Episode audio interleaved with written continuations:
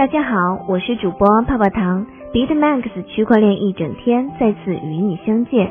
BitMax 调查署每天一讲，并深度分析区块链行业的新剧情。也可以加泡泡糖的微信，小写的 PPT 幺九九九零六，一起畅聊区块链的那些事儿。今天分享的主题是十六天暴涨十三美元，DeFi 项目总市值突破一百四十亿美元，Link 占比超百分之五十。新的一周开始了，今天就跟随泡泡糖来回顾一下区块链一周的新剧情。Link 在二零二零年的表现可谓是可圈可点。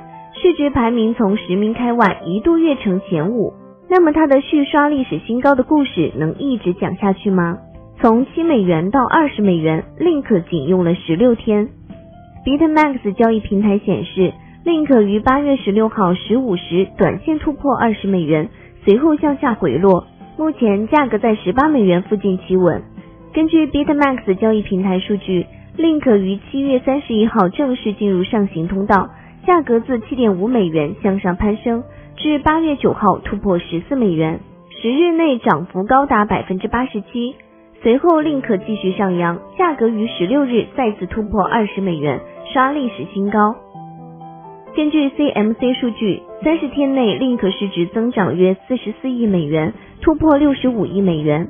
Link 强劲的涨势受到了分析师的关注。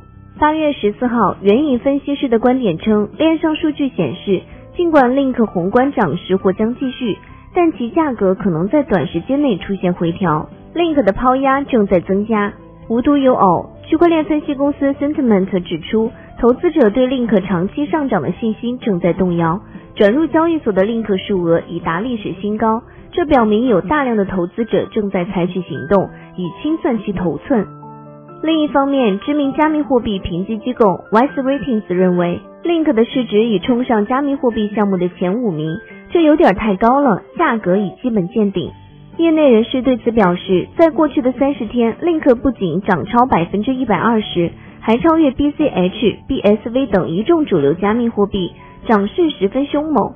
从目前来看，Link 在二十美元附近冲高回落，其未来能否刷新高，还需要关注十八美元一线。如果跌破这一点位，该加密货币上行动能或将进一步减弱。DeFi 项目总市值突破一百四十亿美元，Link 占比超百分之五十。根据相关报道，当前 DeFi 项目总市值突破一百四十亿美元，其中市值排名前五的代币为 Link，市值七十一点四四亿美元，占比百分之五十点七二；SNX 市值为七点五四亿美元，占比为百分之五点三五。UMA 市值为七点一四亿美元，占比为百分之五点零七；LEND 市值为六点六四亿美元，占比为百分之四点七一；MAKR 市值为六点二三亿美元，占比为百分之四点四二。数字人民币的落地推广是区块链技术应用的最高级别的体现。盘和林表示，数字人民币为人民币国际化带来新内容和机遇。八月十七号消息，中南财经政法大学数字经济研究院执行院长盘和林表示，开展数字人民币试点是我国推行数字人民币的重要一步。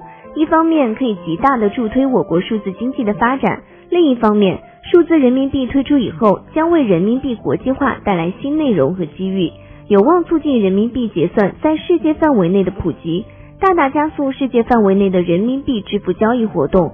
并加快推进人民币的国际化进程，为未来构筑新的国际金融体系奠定基础。谈到推进数字人民币需要在哪些方面加强监管措施，盘和林表示，一是建立健全数字货币监管框架，二是对数字人民币初创企业引入监管沙盒，三是利用科技手段不断发展和强化监管能力，四是要加强国际监管合作。下一条消息呢是关于美国加密税收的进展。有相关分析称，美国加密税收政策面临的问题越来越复杂。八月十五号消息，美国国税局前特别顾问表示，晦涩难懂的幺零九九税收表格相关规则已导致许多人无法报告支付和交易。他还补充说，要准确的报告支付和加密相关交易，关键问题之一在于交易所并不总是知道用户整个交易历史。他表示，在制定税收指导方针时，美国政府并没有对这一障碍给予足够的重视。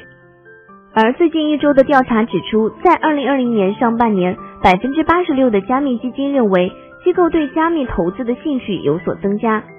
加上美国总统特朗普提出的削减资本利得税的提议，可能会进一步推动数字资产在市场上受欢迎的程度，导致加密用户激增。这些使得美国国税局以及其加密政策方面面临的问题更加复杂。那么近期以太坊又有哪些消息呢？根据相关数据显示，以太坊矿工手续费收益超过区块奖励。以太坊矿工手续费收益目前已超过区块奖励，ETH 区块收益平均为五 ETH，区块奖励为二 ETH，剩余的三 ETH 为手续费收益。由于 DeFi 流动性挖矿引发 Gas 费用大涨，导致以太坊矿工手续费收益增加，单笔转账交易手续费最高曾飙升到二十美元，不过平均水平大约维持在三美元左右。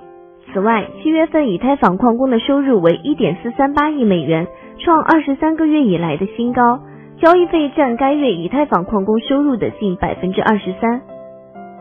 威神称，ETH 二点零技术执行层面确实比预计的更难，但是我们能完成。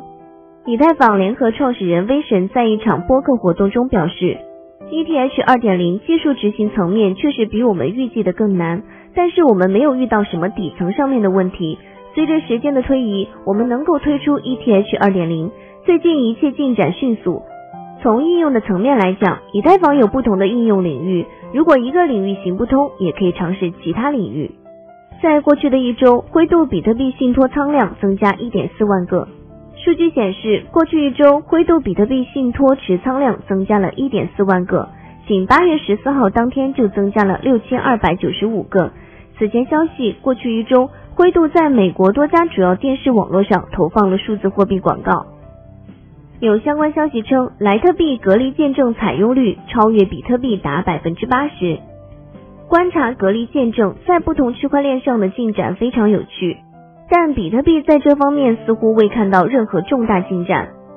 根据相关分析，很明显，隔离见证在莱特币区块链上受到欢迎。在二零一八年一月。莱特币的隔离见证使用率仅为百分之二，而当时比特币为百分之十一。但之后发生了很大的变化，到二零一八年年底，莱特币隔离见证采用率猛增到百分之三十二。从那时起，莱特币网络的隔离见证整体采用率就一直在增长，而比特币却停滞了很久，且没有任何真正的改善迹象。截至八月十六号，莱特币隔离见证采用率已达百分之八十。遥遥领先比特币的百分之四十七。莱特币创始人李启威解释说，比特币区块链上没有人使用隔离见证的原因，可能是世界上最大的比特币钱包提供商之一 Blockchain 点 com 团队未能采用此解决方案。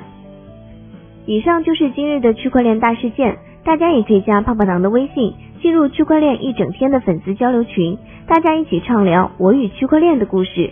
泡泡糖的微信是。小写的 PPT 幺九九九零六，再说一遍哦，小写的 PPT 幺九九九零六。好了，今天节目到这就要结束喽，咱们下期再见，拜拜。